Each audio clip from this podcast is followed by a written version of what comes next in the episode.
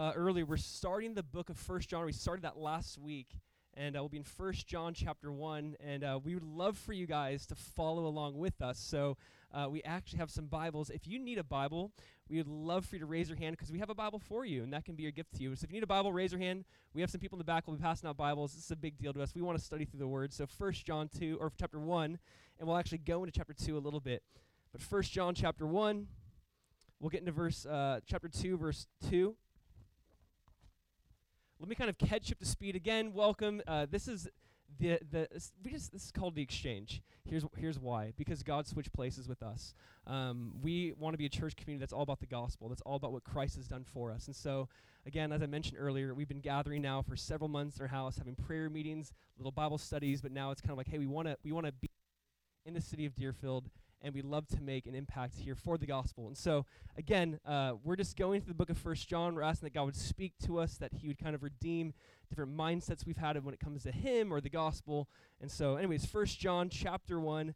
Before we read, let me kind of bring up the speed and kind of give you some context. If you missed last week, uh, John is at a, at a place in his life where he's probably around 90 to 100 years old. Most people believe, old guy grandpa, father figure in the faith. Uh, first, second, third John were probably the last books of the Bible that were written, even after Revelation.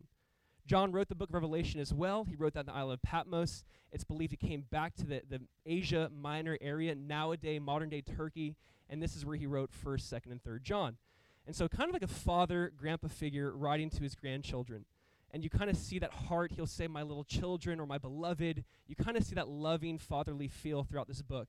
And John is talking about in the first four verses how he walked with God, how he literally saw Jesus, felt Jesus, heard Jesus, that he literally walked with God in the flesh. And John is saying, hey, the same fellowship I've had with God is the same fellowship you can have with God. I've literally walked with God and had fellowship with God, and you too can have fellowship with God. And so he's kind of inviting us into this. He's saying, even though Jesus died and rose again and ascended into heaven, and even though we don't see him anymore, I still have that fellowship I used to have, I still have with him. And you can have as well. And what we talked about last week, this idea is we don't want to just, again, church is not a place where you kind of come, attend, and leave. We really wanted to do that. We want to be that community. We want to bring you into like that fellowship, that koinonia that we talked about, you know, making fun of me. Like koinonia fellowship is so much more than just coffee and donuts after church. It's so much more than that. This, this idea of koinonia means you share the most important thing in common. And so for us, regardless of our age or race or gender, it's like we have the most important thing in common, that's Jesus. And so John's saying, I want to invite you into this. We have Jesus in common. We have relationship. We have fellowship with the Father and with each other.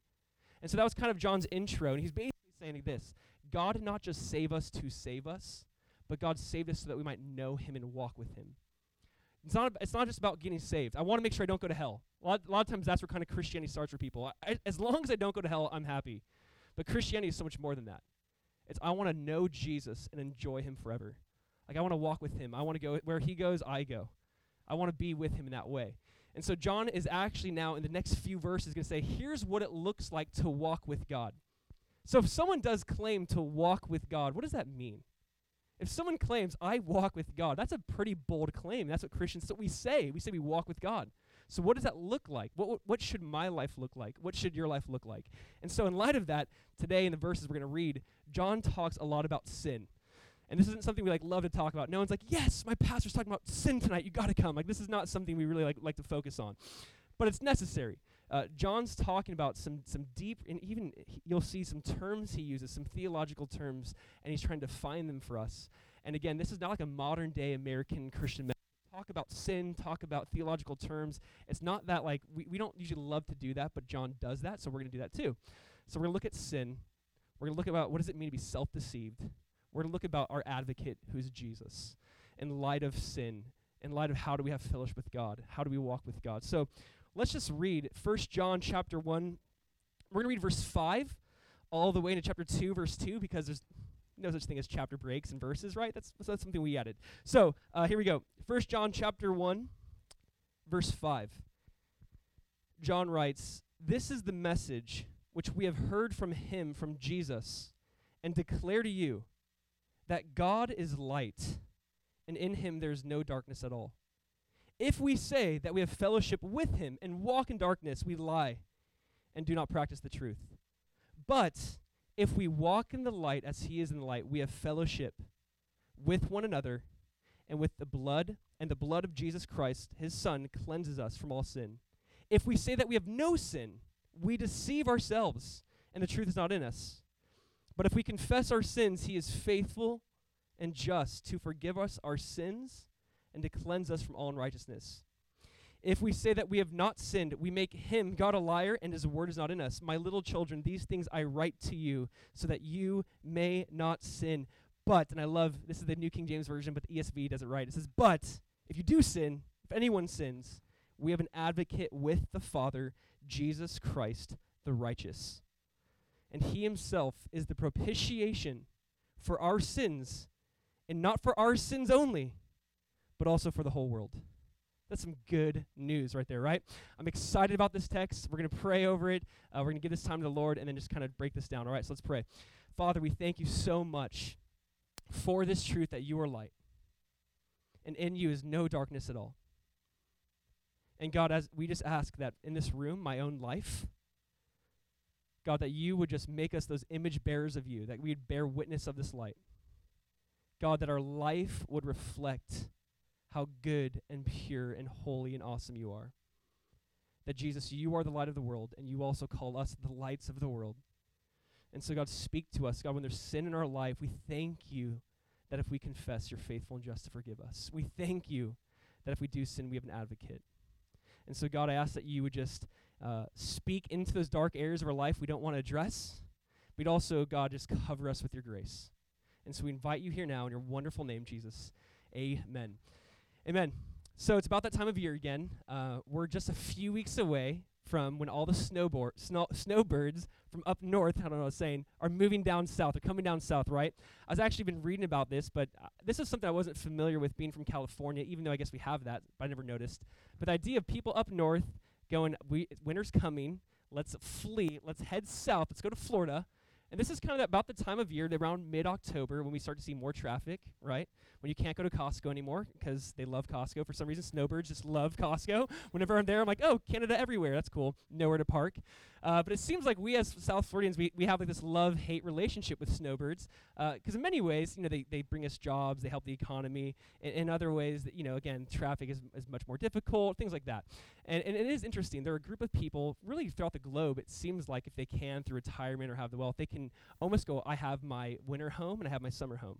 And so when it's winter, I'm going to move south. I'm going to head south because it's winter. And it's almost like they follow, they chase the sun.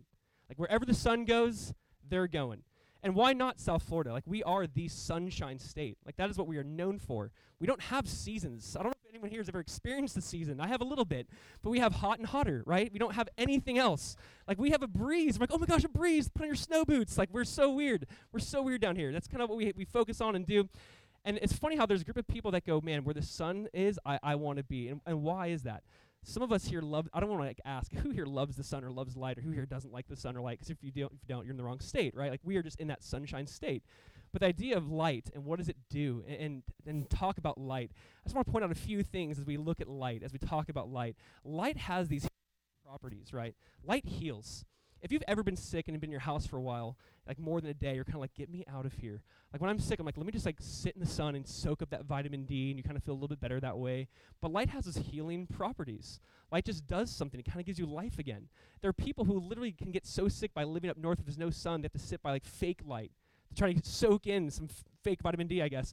But that's like light actually heals. There's healing properties with light. Light also reveals. Light reveals a lot, right?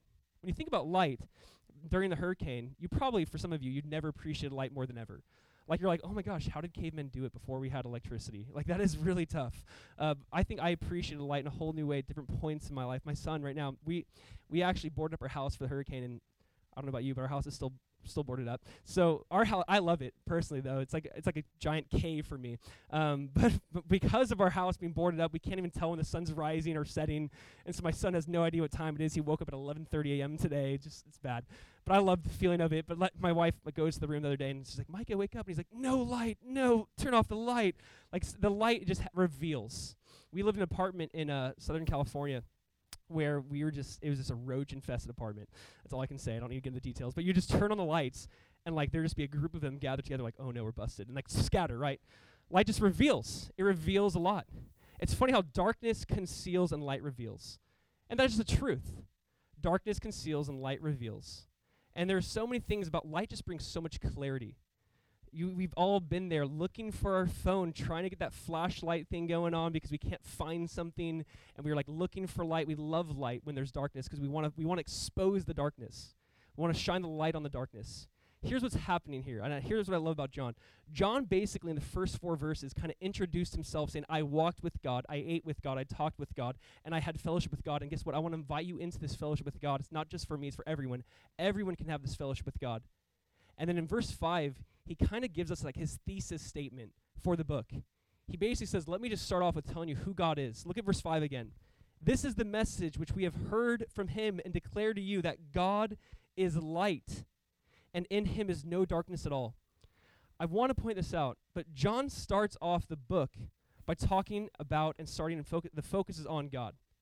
He's like, let me just tell you who God is. Before I tell you who you are, before I tell you where you're at, let's just start with God. Let me just say this. Listen, the Bible's great. Here at the Exchange, we're going to study the Word of God. I know in my own life, the, God, the Word of God has just transformed and shaped and changed me in so many ways. And we love God's Word. We value God's Word. But can I say this? The Bible is not about me. The Bible is for me, but it's about God. See, and here's why this is so important. When you start off reading the Bible and thinking it's, it's about you, you're missing the point. If I can start off with the Bible knowing that it begins with God, in the beginning, God, and it ends with God. It will change how I read the Bible, change how I view marriage. It will change how I view finances and relationships. If I realize the Bible's not so much about me, yes, it's for me, but it's more about God, that will be my lens in which I kind of view everything now. This is about God. It's not about me. That I am not the center of this world, that God is the center. That this is not it's not necessarily for me as much as it's about God and for God, for his glory. So John starts off and says, Let me just like show you and let me just tell you, God is light, and in him is no darkness at all. And this idea of light is so powerful and profound. I think if you read throughout the whole Old and New Testament, there's over 200 references to this idea of God being light and this contrast of light and darkness. This microphone loves me. Remember last week is so great. But this idea of light and darkness is contrasted throughout all of scriptures. And what does it mean? What does that mean when it says God is light? Like, what is it trying to get at? What is, what is uh, John trying to share here when it says God is light? And here's just a simple idea, just in case you want to take notes, and some are pretty obvious, but when you see light contrasted with darkness throughout the scriptures, there's different terms it's really trying to say and use. First of all, light is good. Light is good. That's pretty positive. Darkness, evil. That's how the Bible talks about it. Light is holy. Darkness is unholy. When the Bible speaks of light, it speaks of honesty. It exposes, it's truth. Darkness is dishonest. Light, again, it reveals. Darkness conceals. Light brings sight, darkness brings blindness. Light brings life, darkness brings death. Light is safe, darkness is unsafe. And, and, and we almost could unpack those more. Like we could almost look at the different occasions the Bible uses those. But I want you to think about that. Life is safe. We, we were afraid of the dark as little kids. We kind of grew up. Maybe you're still afraid of the dark, but life for us is like a safe place. We run to the light. We want to be in the light. There's something, again, about light that you look on and go, man, it brings sight. Again there would be what is what is what is color? There would be no idea of color if there wasn't this idea of light revealing that color to us. Just light has is, is incredible the way it works how the the way the bible talks about it. But here's what i want to look at today when it comes to light all right? So three thoughts today. A part of me just so you know i really just wanted to like kind of walk through this verse by verse but i know some of you would twitch if i didn't give you like a three point message so i have a three point thing for you. Uh, but I part of me just wants to walk through these verses because they're so powerful. We're going to do that. But here's three thoughts I'm going to share with you, and then we'll break these down, all right? First of all, number one, light exposes sin. All right, light exposes sin. And, and this is kind of what John says in verse 6, 8, and 10. Light is going to expose sin, light is going to expose darkness. All right, number two, uh, confession cleanses sin. Confession cleanses sin. And number three, Jesus propitiates sin. That's that big word. All right. We're going to define it, don't worry. But Jesus propitiates sin. So light exposes sin, confession cleanses sin. And number three, uh, Jesus propitiates sin. We'll define that. So let's just look at the first one. Light exposes sin. Now, if you want to look at verse 6 through 10, really quick, just like take a glance at it. How many times does it go if we, if we, if we? Like in all the, it's like this landmine of here's if we say that, if we if we confess, you're gonna see the if we verses now. All right, so let's look at verse six. Light exposes sin. If we say that we have fellowship with God and walk in darkness, we lie and do not practice the truth. All right, if you're taking notes, I want to point this out because I think it's necessary. Verse 6, verse 8, and 10 seem to be saying the same thing, right? Like if we say they have no sin, if we say we have not sinned, it, it seems to be saying the same thing. If you look at it, basically what it's saying, we'll throw up here. If you say you don't have sin, you're lying to others, you're lying to yourself, you're lying to God. That's kind of what John's saying. If you say you have fellowship with God and you lo- walk in darkness, you lie and you don't practice the truth. You're lying to others. Others can see right through that. Like people, it's not hard to say, yeah, I love God, I walk with God, and like, well, your life doesn't reflect that. So the idea is John is kind of walking us through and saying, listen, light will expose this. Light will expose this. So let me just kind of put it this way. John is saying we have fellowship God. We're walking with God. The more my wife and I walk to together, the more I'm going to know her. She's going to know me. And in some ways, I'll become more like her. She'll become like me. I probably need to be more like her than her like me. But the idea is the more you kind of walk with someone, over time, you kind of become like them. You pick up on their attributes, on what they say, their characteristics. This idea of us walking with God is we're going to become like Him. If you walk with Jesus for so long, just who he is and what he's like and how he'd respond in a situation, what he would say, is kind of just going to bleed into our lives. The Bible talks about it this way, even throughout Romans, that when you and I were born again, God gave us a new nature, a new desire, new wills. Now we still have an old nature. I still have an old way of thinking. I still have my old tendencies. But it also talks about, you know, when you are born again, you have this new nature, this new desire, these new tendencies within you if you walk with God, you're going to have a new nature, new desires, new new relationships, new tendencies, a new will, new new everything. Everything's made new when you start to walk with God. So, without getting weird with this illustration or being kind of gross, but here's probably the youth pastor for me. Uh, if right now in this illustration there was just my son walks in, he's two years old. Let's just say he ate some crayons and threw up on the floor. All right, that's just gross. But if there was throw up or vomit on the floor, I don't need to make a rule and be like, "Hey, adults, do not touch the vomit. Do not I command you to not look up that vomit. Do not do it. That is a command. No one's going to be like, why would you command that? I have no desire to do that, right? But if there's a dog in this room, the dog sees the, sees the vomit, it's going to be like, oh, no, no, don't. Like, you're going you're gonna talk to it differently. You're going to train it differently. For some reason, the dog sees it like, I want to I wanna look that up. That sounds really good. For us, we're not going to be like, yeah, that, that does look good, dog. Like, let me join you in that. Why? We have a different nature than the animal. We have a different nature than the dog. Here's kind of the idea. Uh, when you walk with Christ, God gives you new nature things that once looked appealing to you and desirable no longer look appealing and desirable. If you really walk with God, there's absolutely no way your life will look the same. Again, verse 6, just to like let the sink if we say that we have fellowship with him and walk in darkness, we lie, and we do not practice the truth. It's powerful. This is basically speaking against that self deceptive hypocrisy we can all sometimes walk in. If I say I love God, I'm walking with God, but I'm walking really in darkness, my life doesn't reflect that that no one sees the real me. People might see the projected me, but not the actual me. See, over time, God's light will, will really shine on that projected self versus the actual self. It is easy on social media, as we know, and it is easy in life to kind of, for a minute, smile and shake hands and put on a, like, just put on a show. But over time, if you come into my house and you live life with me, or I come into your house and I live life with you, I will stop seeing the projected self and I'll start start seeing the actual self. Light will expose those things. And here we just point out a couple quick things because I think it's worth doing this. Here are some ways. So people go, what are some ways you might be walking in darkness? What are some ways you might be walking in darkness? Two quick thoughts. Number one, you believe but don't repent. You might be walking in darkness if you say you believe in Jesus but yet do not repent of anything. Let me just point this out. Jesus' first word in ministry, after John the Baptist, his cousin, baptized him, he came out of the water. Jesus starts his ministry. The very first word he started off with was what? Repent. It's the first word in Jesus' ministry. Repent. The, the kingdom of God is near. Like, that is his first word. In Acts chapter 3.19, Peter says, repent and believe, and times of refreshing will come. Repent.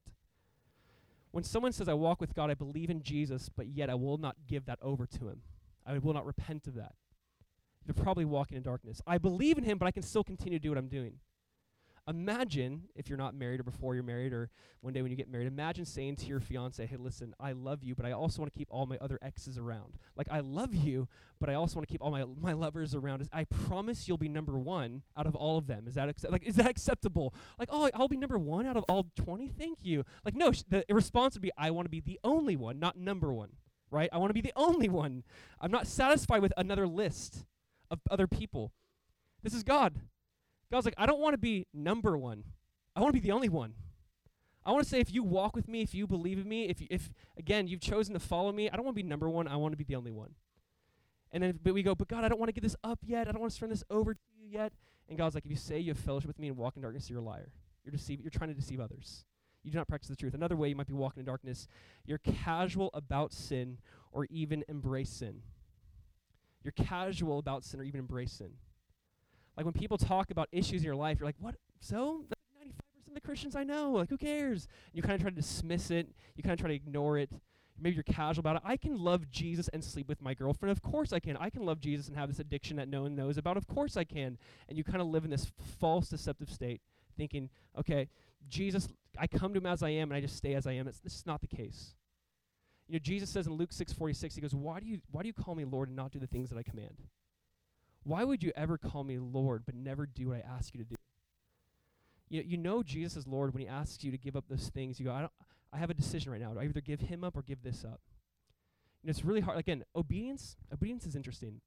I just, I think this is fun. I tell her, but like, if I were to say, hey, uh, eat this bowl of ice cream, obey me, and your favorite thing is ice cream, like, oh man, I guess I'll obey you and eat the ice cream. Like, that's not obedience, right? Obedience is usually when it's like, it, it's hard.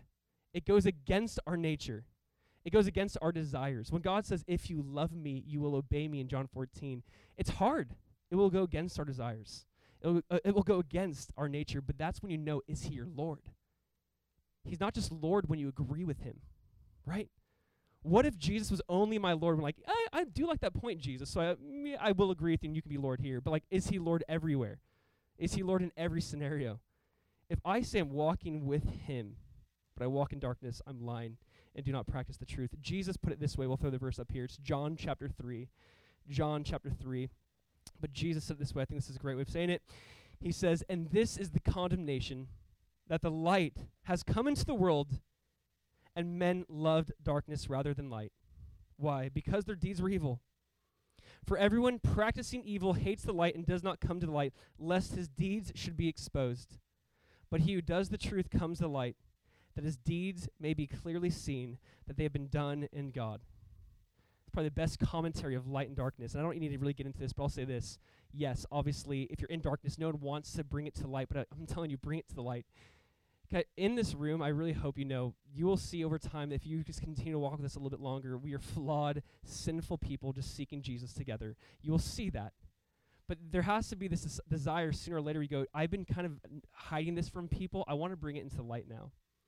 I, rather than maybe God exposing it and it's just shameful, how about I decide? How about I repent and I bring it to the light?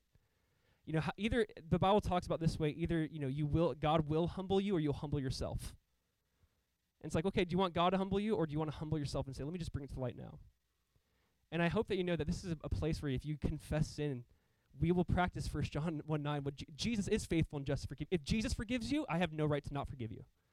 If Jesus is quick to forgive you your sin, I'm going to have to join him in that and forgive you for sin. Anyone else's too. But like bring it to the light. It's miserable keeping sin in darkness. And you guys know what I'm talking about. We've all had those stages of life. We've all had those seasons of life where you go, I don't want anyone to see this or know about this, and I want I want to be cont- I just I don't want to bring it to the light. And you're a miserable human being. You're a miserable Christian to be around when that's the case. But when you confess your sins, you'll see that healing takes place. What God designed for just life is like when you confess, there's this healing. James 5 talks about. That's like how God designed it to go. So if you say I walk with God, but you walk in darkness, you're lying. You do not practice truth. You're lying to others. But look at verse 7. Verse 7 is a great little, you know, it's like every other verse kind of. Verse 7, he says, But if we walk in the light as he is in the light, we have fellowship with one another, and the blood of Jesus Christ, his son, cleanses us from all sin.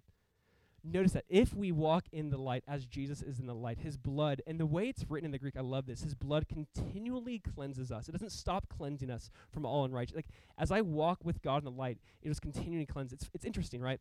From the very beginning, God created man, Adam and Eve. They decide to, to really not obey God. They ate of the tree of knowledge of good and evil. And what did they do? The first thing they did was they hide. They hid. The first thing they did is like, we, we got to get out. We got to hide. It's interesting how when we sin, we go, I got to hide. I got to get out of light. I got to try to hide. I love how God goes, Adam, where are you? And he's like, I'm right here. Like, it didn't last very long, obviously. You can't really hide from God. Uh, but it's interesting how when we have sin, we, we kind of immediately, our first thought is, I got to hide. My son and I, we, we play hide and go seek, and I love it. He's two, and he's two, almost two and a half. Uh, but he's a lot of fun. Like, Mikey, go hide. And he goes, hides, and he'll put himself under a stack of pillows. And he's, we, all, we always know where he's hiding. And so we're walking in, and I'm like, Micah, where are you? And underneath the pillows, he goes, right here. I'm like, no, that's not how the game works. You don't say right here. He's a terrible hider, right? Even if he didn't say right here, we know. Terrible hider. Like, that's how we are with God. Like, we can try to hide our sin as much as we want, bring it to darkness as much as we want, but it's going to be exposed. Like, it's going to be exposed. It's going to be brought into the light. I just want to even point this out. This is a beautiful verse. If we walk in the light as he is in the light, we have fellowship with him. And the blood of Jesus Christ, his son, continually cleanses us from all sin. Why not bring it to the light? My question would be more ver- worded that way. What would keep you from bringing sin to the light? What would keep you from saying, I want to make this known? Is it your pride, your ego? I don't want people to see me. Like, guys, we're all sinners. We're all broken, messed up people. I think like we'd more like amen, like yes, it's so encourage, encouraging. We don't have to have a, a, fake facade culture or church community. We can actually like show our wear our, our sins or our, our emotions on our sleeves. Like, there's something almost encouraging about that. This is what he's saying. Hey, if you walk in the light, as Jesus is in the light, you have fellowship with one another. There's something about being open and honest. There's nothing worse than being in a community when you're like, "How's life?" and everyone kind of gives you that shallow answer. You're like, "No, I want to really know. I want to really know what's going on. I want to hear those cries, concerns. We want to pray with you. We want to help you. We want to give to you. Whatever we can do, like we want to know. Just don't keep it in darkness any longer. As long as we do, we we'll just kind of be miserable people. But if we walk in the light, His blood continually cleanses us. I'd say bring it to the light. What, what, what's the point of waiting? When God's like, I want to do this. I want to cleanse you. I will do this. So bring it to the light. Verse 8, now again, that contrast, he says, But if we say that we have no sin, so someone who says, I have no sin, wow, I, like it's fun to meet those people. If we say we have no sin, we deceive ourselves, and the truth is not in us. If we say we have no sin, we deceive ourselves, and the truth is not in us. Now, here's what he's kind of pointing out. Not just we're lying to others, we're lying to ourselves. All right? Now, let me just say this. A lot of times we lie to ourselves. Everyone in this room has a little attorney living inside of them trying to justify everything they do, right? All of us have, like, well, you know, God's going to forgive you anyways, right? God's God of grace. And you're kind of like, whatever we're doing, like, well, other Christians are doing things much worse. We all have this little person inside of us telling us, let me justify, you can justify what you're doing or saying and acting here. He's saying, if you say you have no sin, if you're saying this is not a sin, you're justifying it. He goes, you're just, you're just deceiving yourself. And the, the point he's actually trying to make is if you say you have no sin, the thought is if you're saying you don't have a sin nature, if you're saying you don't realize that everything about you is sin, everything about me is everything about me is wrong and broken. If you don't recognize that this is not just something I, I sin once in a while, but this I am, like sin is in me. You know, maybe you've heard this quote, but he's really talking about original sin. This idea is you're not a sinner because you sin; you sin because you're a sinner. And let's just like, let's just let that sink in. You're not, again, you're not a sinner because you sin. I'm not a sinner because I sin. I sin because I'm a sinner. That's just who I am. It's just ingrained in my heart. This is just, I, uh, by nature, the Bible says we are children of wrath. Like we are born into sin. So a lot of times people can categorize themselves and go, I'm a pretty good person. This person's not as good as me. They're better than me. The point is, we're, we're all sinners. Billy Graham, Mother Teresa, it doesn't matter. Like, whatever extreme you want to go on, we're all broken, messed up people. Like, that is who I am. I, I'm, I'm starting off this way, broken and messed up and a sinner. And for some reason, we try to fight that or deny that. But the closer and the longer you walk with Christ, the more you really see, like, yes, that is kind of, that is constantly in me. Uh, here's what I want to just kind of define really quick. So I don't want to use that word sin and not define it. What is sin? Like, what is that? Now, we can try to say, oh, it's missing them. What is sin, though? Sin is this if I had to give a simple definition, a definition of sin, sin is when you are human centered, when you're man centered and not God centered. Sin is simply saying, I want to be God, not be under God. Sin, again, is when you're focused on yourself, when you're focused on you more than on, on your God. This idea of sin, it just lives in all of us. No one is prone to give glory to God. No one is wired to be like, let me bring the attention to him. It's like we are all self absorbed. By nature, we're sinners. And there's this thing within all of us competing against one another. And the Bible is saying, listen, you need to recognize that you have, like you, there's sin in you and in me. And again, this is not like a fun message, like, yes, talk about sin and how awful we are. But it's almost like this before we understand how good God is, we got to understand how bad we are. Before we understand the grace of God and the mercy of God, we got to say, man, God saved someone like me. God came down and saved someone who is that broken and that debased and that just lustful and that vengeful. Like God saved someone like that. While I was at my worst, Christ died for me. Sometimes we need to talk about what the worst means. Before we talk about Christ died for your sin, think about that phrase, Christ died for your sin. We kind of move on. What did he die for? Like, what is sin and how bad was it? How bad did it get? H- how how self deceptive did it get that we think that everyone else is broken except me? Everyone else is wrong except me. Bible's like if you say you have no sin, you're now lying to yourself. You're deceiving yourself. That the very core the core of us is human centered and not God centered. Jeremiah put it this way, and it's a verse we know, and it's a powerful verse, though, and I'm going to read it. It's going to be up here. Jeremiah 17 9. It says, The heart is deceitful above all things and desperately wicked. Who can know it?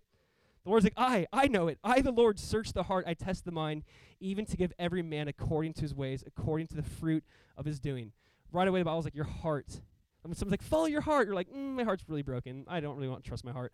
the idea is this My heart is wicked. And God promised in Ezekiel one day, He says, I will take out that stony, wicked heart and I'll put a new heart in you. I'll take out that wicked, gross, lustful heart, that prideful, arrogant heart, the heart that is self centered, the heart that's all about yourself. I'm going to take that out and put a new heart within you. I'm going to give you that new nature, that new desires. If we say you have no sin, again, you're deceiving yourself, that the truth is not in you. Like, ha- we have to come to a pl- point in time where all of us realize, no, like, I, Josiah Graves, like, sin is just wired in me. It's not just like, again, I, I, s- I do bad things, so I'm a sinner. It's like, no, I'm just a sinner. It's just in me. But how do we now get in the light? How do we now walk in the light? How do we now realize that we don't have to live in this place?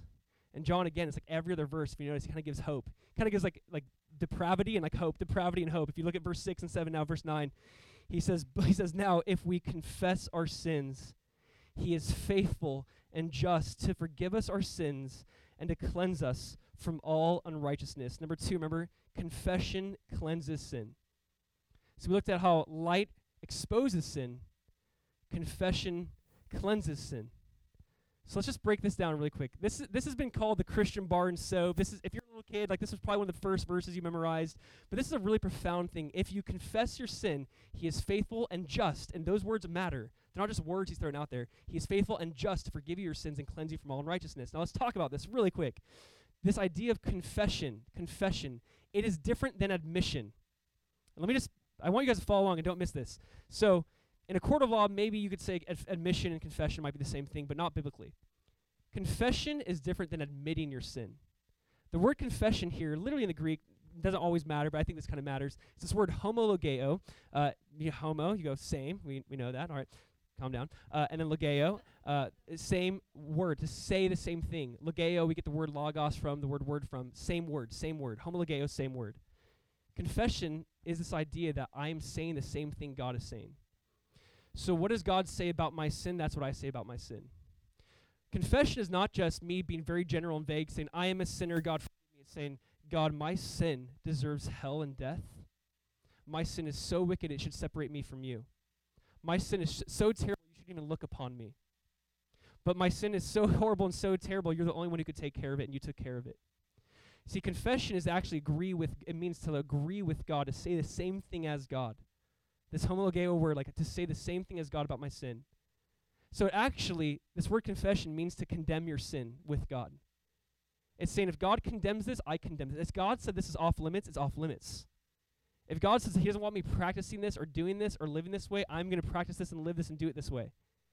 You're basically agreeing with God. So here's the point. I might not read the Bible and always my nature's like, I love this verse about this topic that is always issues in, in culture. Like I, my heart, my heart might not be inclined to it.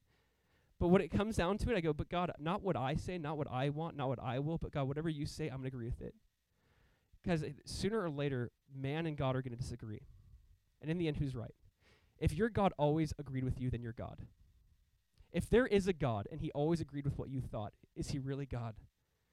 Sooner or later we're gonna have to get dis- come to some sort of disagreement, but go. But you know what, Lord, I choose what you say. I agree with what you say about it. Again, admission and confession is different. No, it's really interesting. You can read this later for fun, for homework. In Exodus chapter nine, remember the story of Moses, let my people go, and that whole idea with Pharaoh. In Exodus nine, hail, lightning, storm, just terrible things are going on. It's awful. You can read Exodus 9, what's happening. Pharaoh says to Moses, Moses, he goes, I have sinned. I have sinned. Pray that your God would take this away. And so if you read in Exodus 9, Moses leaves and goes outside that city, and he prays that God would take it away. And the storm's gone, the storm's over, and it says, and Pharaoh sinned more in his heart.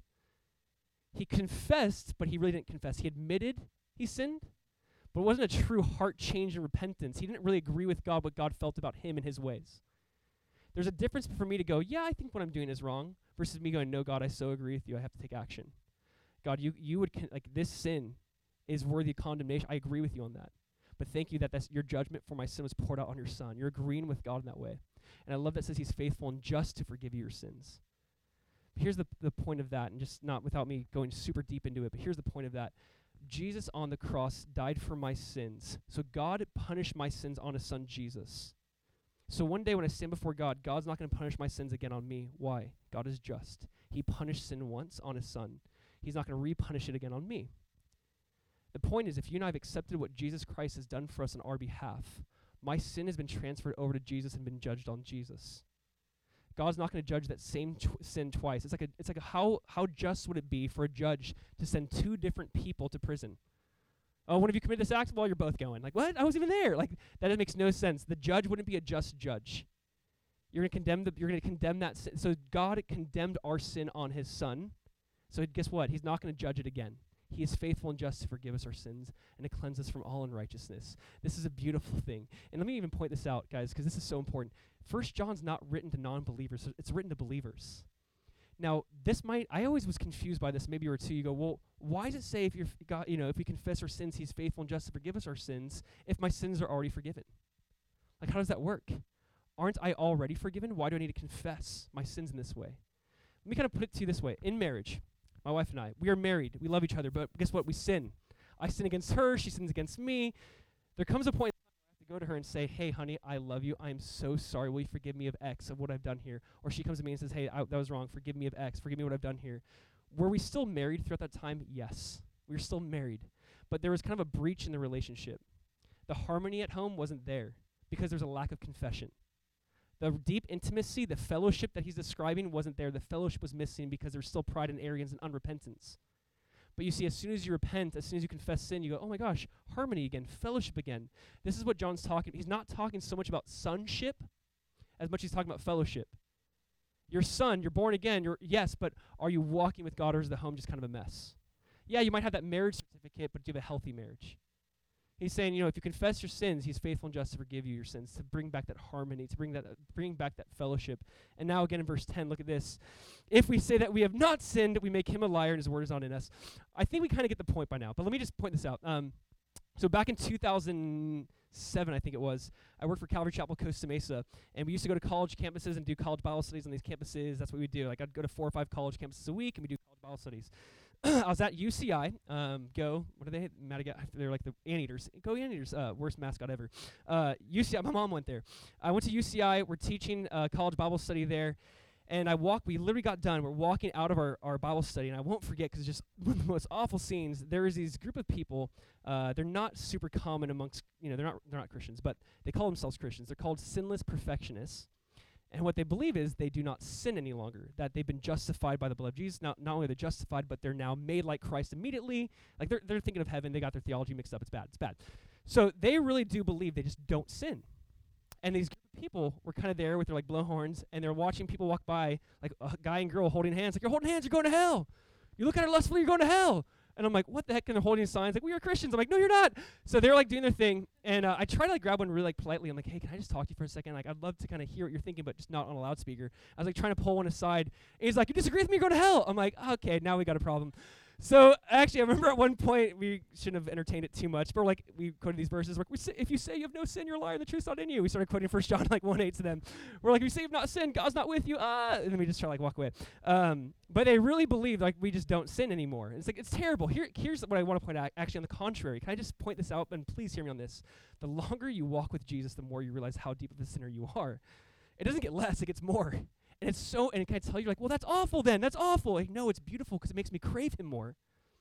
You see, when you realize that the longer I walk with Jesus, the longer I get closer to God who is light, the more and more He's going to expose those dark things in my life. It's no longer these big issues of sin, but you go, oh my gosh, this motive here, this heart here, this attitude here, what was that? And God's like, see, I'm not done with you yet. You still need this. And there's something beautiful about walking with God and you realize I'm still a mess. I'm still a mess. I never not need Jesus. I never not need the gospel preached to my heart. I always need this. This is something I constantly need. This is what John is saying that the longer you walk with God, it's not like you realize you're less of a sinner, you realize you're more of a sinner. You know, there's a great evangelist, uh, not just an evangelist, an apologist, a guy who would defend Christianity. He'd go around speaking at universities. His name was Francis Schaeffer. he said this. I thought this was so good. This might be for some of you. It's for me. He said this. When talking, he said this. If I ever met someone on a train and I had 15 minutes to share the gospel with them, like, oh, 15 minutes, that's it? Because if I had met someone on the train and had 15 minutes to share the gospel with them, here's what he said. Just listen to this. I think it might be up here if it's, it's a long quote he said, I would spend 45 to 50 minutes on the negative to really showing him his dilemma that he is morally dead. I like that guy. He says, then I would take the last 10 to 15 minutes to preach the good news of the gospel. I believe that much of our evangelistic and personal work today is not clear simply because we are too anxious to get to the answer without having a man realize the real cause of his sickness, which is true moral guilt and not just psychological guilt feelings in the presence of God. He goes, We are way too quick to get to this idea of grace because we don't spend time focusing. Like, no, people don't think they need God because their life seems good. If you can more focus on you are broken, all of sin doesn't matter if you're if you think you're right. Doesn't matter what your your you know, list is of all the good things you've done for God. If you can talk for 45 to 50 minutes, he goes on the negative, but then when I bring into the good news, he's going to crave it that much more. He's going to want it that much more. Again, it's that same idea as, you know, if you just drank a gallon of water and I offered you water, you're not going to like, thank you for this water. But if you're in the desert and you're dry and you're thirsty and you're sweating like crazy and I offer you water, you're going to appreciate it that much more. It's almost like you need to experience that negative before you can ex- really enjoy the positive. That's why Romans 1 through 3 is like all of sin, all of fallen short of the glory of God. Everyone's awful. And then you finally get to like grace in Romans 6 through 8. That's why he starts off his argument by trying to say, hey, we're all there. Whether you're Jewish and you grow up religious or you're a pagan Roman, everyone has fallen short of the glory of God. Everyone. Everyone is utterly miserable and broken. You and I are way more miserable and broken than we realize. But God. And he's like, I would spend more time on that before I get to the grace, this message of, of the gospel. Because you're almost trying to create and stir that hunger within people. And I think kind of that's what's happening. If you say you have no sin, you're lying to others. If you say you have no sin, you're lying to yourself. If you say you have not sin, you're lying to God. You're just lying to everyone here, right? And now in chapter 2, verse 1 and 2, you just have the most profound few statements of the gospel. Let's just read these slowly so we can let it sink in. He says, My little children, these things I write to you so that you may not sin. Let's just stop there. I want you to see how there's connection before there's correction. I want you to see how he says, My little children. I want you to see his like his father heart. Before he just says, like, stop sinning, he's like, Hey, I love you guys. You're my kids. Stop sinning. I'm writing this to you so you'd stop sinning. Like, I'm writing this to you not that we'd be perfect, but that you would have to be defeated over and over again by sin. I'm writing this to you so you can be freed from that if I saw my son grow up and just live in addiction, I, I would say, Son, I love you. You're my son. Stop. You're killing yourself. What are you doing to yourself? The point is, there's almost this father heart of like, when you and I continue in sin, we're killing ourselves. And you, you feel like John's saying, Guys, I'm writing this book to you just so you can be freed from that. So you would not sin. And I, I feel like I see his like compassion and his passion in this passage. That you don't have to always lose. We don't always have to lose to sin. We don't always have to be those who are constantly defeated by it. He goes, I'm writing to this so you can know you don't have to sin, that you may not sin. And then I love what he says next, right? He says, and, or again, the ESV way better says, but, it actually says, but, if anyone sins, we have an advocate with the Father, Jesus Christ the righteous. And he himself is the propitiation for our sins, and not for our sins only, but also for the whole world. There's number three to remind you Jesus propitiates sin. Jesus propitiates sin. Let's just stop and talk about this really quick. He says, I'm writing this to you so you will not sin, but if you do sin, you have an advocate. You have someone on your behalf fighting this for you. I remember I had to go to I had to go to uh, court one time when I first moved here because I moved here on my California license and something got confused and I had to prove I was a Floridian, so I had to go to court and then they didn't like accept what I had, so I had to go back to court. And so I got like a, a friend who worked at the church and like, oh, I'm a lawyer, I'll, I'll come with you. And it was so nice because the first time like I, I didn't know what to say or do. The second time I had an advocate. I had someone on my behalf say, no, the, the police officer messed up. Look at Article A, 13B, C. I don't know what he's saying. He's like, but this is why he's a Floridian. He's good to go. And it was like, dismissed. No, I didn't even have to pay the the uh, speeding fee. I'm like, I had another fee, but okay, both got dismissed. Awesome. They, he dismissed both. And there's nothing like having an advocate on your behalf where you just I don't have to say a word. I don't I don't have to say anything. He says we have an advocate with the Father, Jesus Christ the righteous. Now, let me point this out. I remember reading this and I would hear this as a kid, or even now you might hear this and you think, wait, so is it like God's in heaven and you have Jesus, this lawyer, going, no, I know, case number, you know, 3,000 million, Josiah Graves is up again. All right, God, I know that he's sinned again. Please forgive him this millionth time. He's like, I don't know, millionth time. That's a lot, Jesus. Like, please, I really beg you to forgive him this time. That's not like what has happened. It says Jesus Christ, he's the, an advocate who is the righteous. Here's what that means. The righteous, not saying the merciful, Jesus Christ, the, the righteous is saying, God, listen, you're just, you're righteous. You've already paid for my sin. You've already paid for his sin, Josiah's sin, on me. That sin's already paid for. So, according to you and what you've established, case dismissed. Like, the idea is more of he is righteous, he is just. Sin's already been judged, it's not going to be judged again. We have an advocate. Now, it's interesting. We're going to read this because I think it's so necessary. We're going to turn to Zechariah 3 really quick. But we're told that we have an advocate with the Father, Jesus Christ the righteous. And we're also told in Revelation 12:10 that we have an accuser. Revelation 12:10 puts it this way, if you want, it's about Satan. It says, "For the accuser of our brothers has been thrown down. He accuses them day and night before God." We have an advocate, but we also have an accuser. Jesus is the advocate, Satan is the accuser. Jesus is the one saying, innocent because of my blood on the cross. Satan's saying, You idiot, I can't believe you sinned again. You can never come to God. God would never love you. God would never forgive you. How dare you show up in church? How dare you pretend that you're a believer? The enemy's there to put these thoughts in our mind. And when you start hearing yourself in this like third, like you, you, you, you go, okay, that's the that's the accuser. When you start hearing these thoughts, like God would never accept you. People could never invite you into their small group. They knew who you really were. When you start hearing these thoughts, you know that that's the accuser. And he says, But we have an advocate with the Father. We're going to read it there in just a minute, but I want to get back to verse 2. He says, Jesus Christ, the righteous, verse 2, and he himself is the propitiation for our sins, and not for our sins only, but for the sins of the whole world. What is this idea of propitiation? And, and help me understand this. Even in the Greco Roman world, how does this work? Let me just give you a simple definition. The word propitiation simply means a claim against you has been satisfied right? And you've heard maybe this term in, in nowadays language, but a claim against you has been satisfied. You get in a car accident, you hit 10 cars, and your bill is a million dollars, and you're like, I'm never going to pay this bill. And then what happens? Someone, let's say, comes and pays the money for you, and that bill against you, that charge against you has been propitiated, it's been satisfied. There was this great charge against this unpayable debt I could never pay, but it's been propitiated, it's been satisfied. You know, in Greek mythology, talk about this idea of propiti- propitiating the gods. Let me kind of explain how Christianity redeems it in a really cool way. Um, in Greek mythology, it's almost like I want to travel across that sea. Before I do, I don't want to die in that boat because I can't look at the weather app. So I need to I need to make sure that there's a sacrifice. I kill that sacrifice. Hopefully, the God of the sea will be happy with me. So let me propitiate the gods by making a sacrifice before I go on this vo- voyage and like and this is what people would do is they would they would try to propitiate or satisfy the gods with these sacrifices before or after they did something but here's what's really interesting. So, as a human being and what he could do to satisfy their gods. What's crazy is the Bible uses the same terminology that God's wrath needs to be satisfied. God is holy and God is just, and we got to talk about that. God cannot just overlook sin, he wouldn't be just any longer. The number one attribute of God in the Bible is God's holiness. God is holy. And because God is holy, God looks at sin, he, he must punish sin to some extent. The wrath of God upon sin needs to be satisfied, it must be propitiated. But here's what's interesting. In the Greek mythology, it was the person going, What can I do to satisfy the God? But in Christianity, it's God Himself propitiating Himself. It's God Himself satisfying Himself. It's God giving Himself to satisfy that righteous need to punish sin. God's like, I will pay the debt you cannot pay. I will propitiate it myself, not you and what you can offer me, not you trying to make some sort of sacrifice to pr- propitiate the wrath of God but I will actually be the one who pays it for the debt that you owe.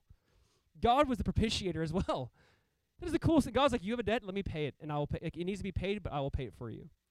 He satisfied himself with his sacrifice with his son. He goes, and listen, Jesus is not just the propitiation for, for the sins of us, but for the sins of the whole world. He is the Lamb of God who takes away the sins of the world.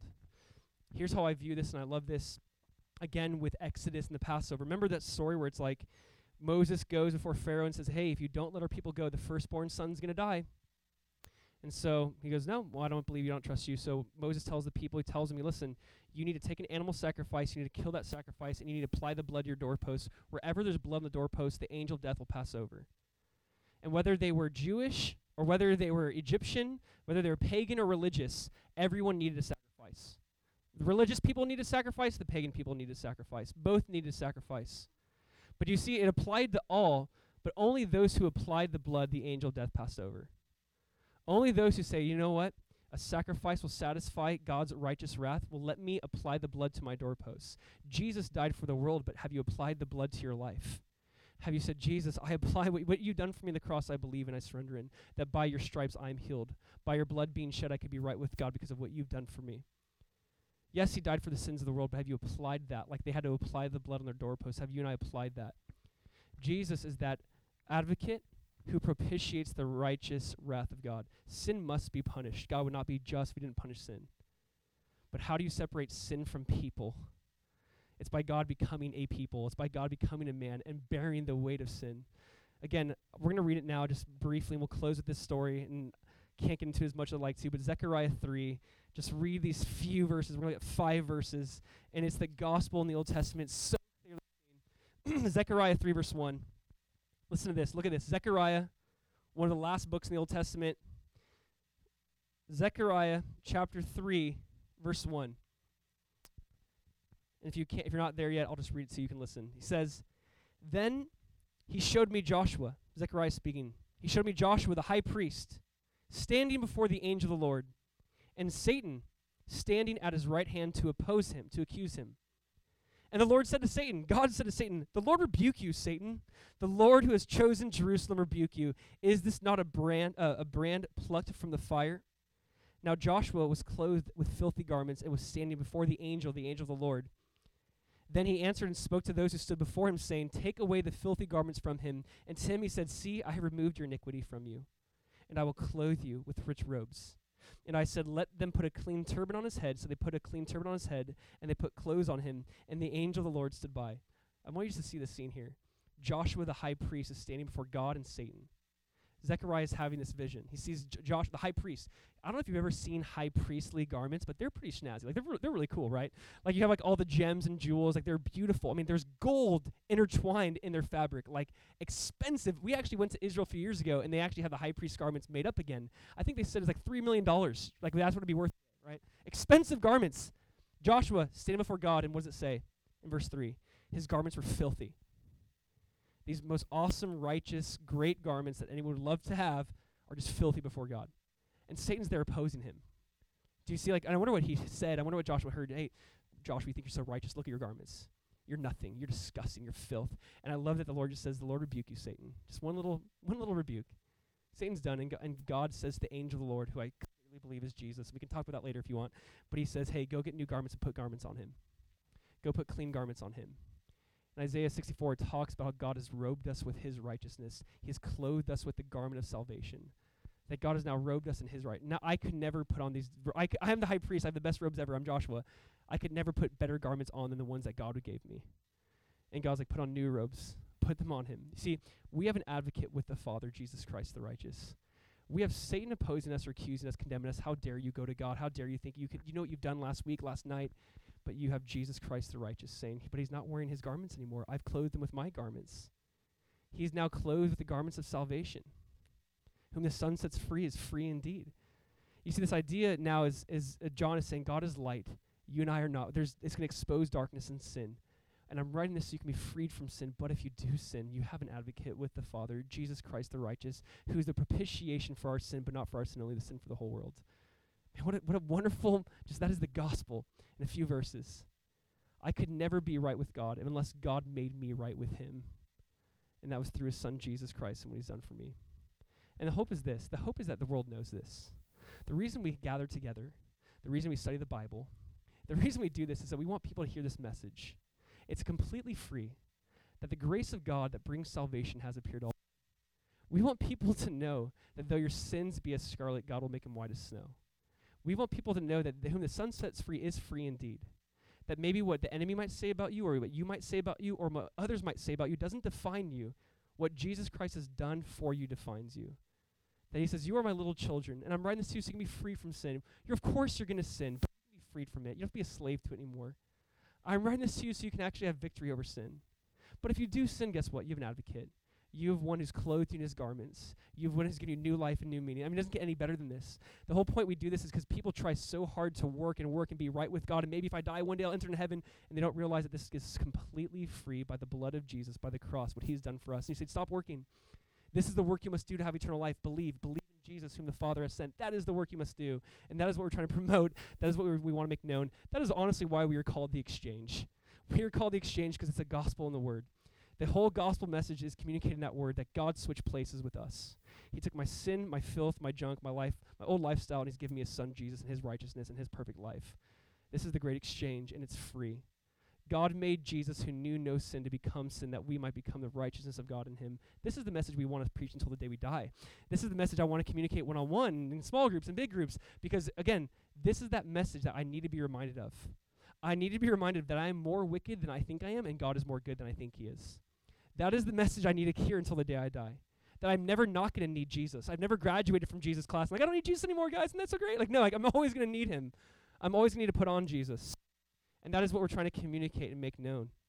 I love how Martin Luther, and I'll just read this last quote. He said this about this text in 1 John 2 2. He says, and again, forgive the old King James because they translate it that way. He says, It is a patent fact that thou too are part of the whole world so that thine heart cannot deceive itself and think, The Lord died for Peter and Paul, but not for me. Jesus is the propitiation not for our sins only, but for the sins of the whole world. Well, it can't mean me, it means you. it means me. He's a propitiation for the sins of the world, and it's free. I'm just going to share this. We're going to end with worship. One, just celebrate Jesus and what he's done for us. Amen. To celebrate the finished work of the cross, we're just going to have a time to respond and say, Thank you, Jesus. But two, we're going to have a leader or two up here, and we're going to say, Listen, if you want to make that known, if you say, You know what? I want to follow Jesus, I want to actually expose my dark, sinful life that I've kind of been hiding in. I actually don't want to live in that way anymore. I want to bring it to the light. And if you want prayer, we're just going to have a, a couple prayer leaders up here, so we'd love to pray with you. Bring it to the light. God is light, and in him there's no darkness at all. Either you expose it or he'll expose it. And we would love for you to say, you know what, I want to make this known. I want to be right with Jesus, who is my advocate. I want to be right with Jesus, who is my Lord and my Savior. No longer do I want to say he's the Lord, but not do what he says. I want to do what he says starting today. Amen? I'm going to pray with you. We can just, why don't you guys just stand now? Let's just pray, and we'll worship, we'll sing, and we'll have some closing things for you guys, so don't head out yet. So let's just pray. Father, we thank you so much for this time. That you have given us the most important, precious thing you have, and that is your Son. God, forgive me Forgive us for how we can hear this message day after day or week after week, and sometimes it still doesn't penetrate our hearts.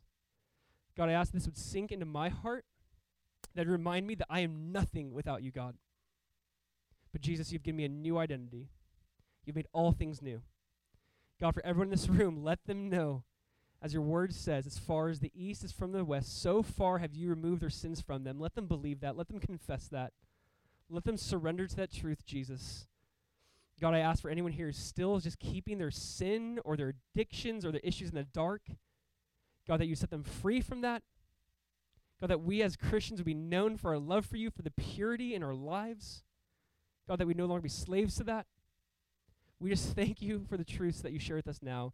Speak to us more, God. We thank you for this book as we study it more next week, as we look about walking with you, God. Let it not just be theory anymore. Let us really walk with you, God. That is our prayer tonight, that we'd walk with you and know you. In just your wonderful name, Jesus, we want to sing to you now because you are great and you are beautiful. We pray all this in your name. Amen.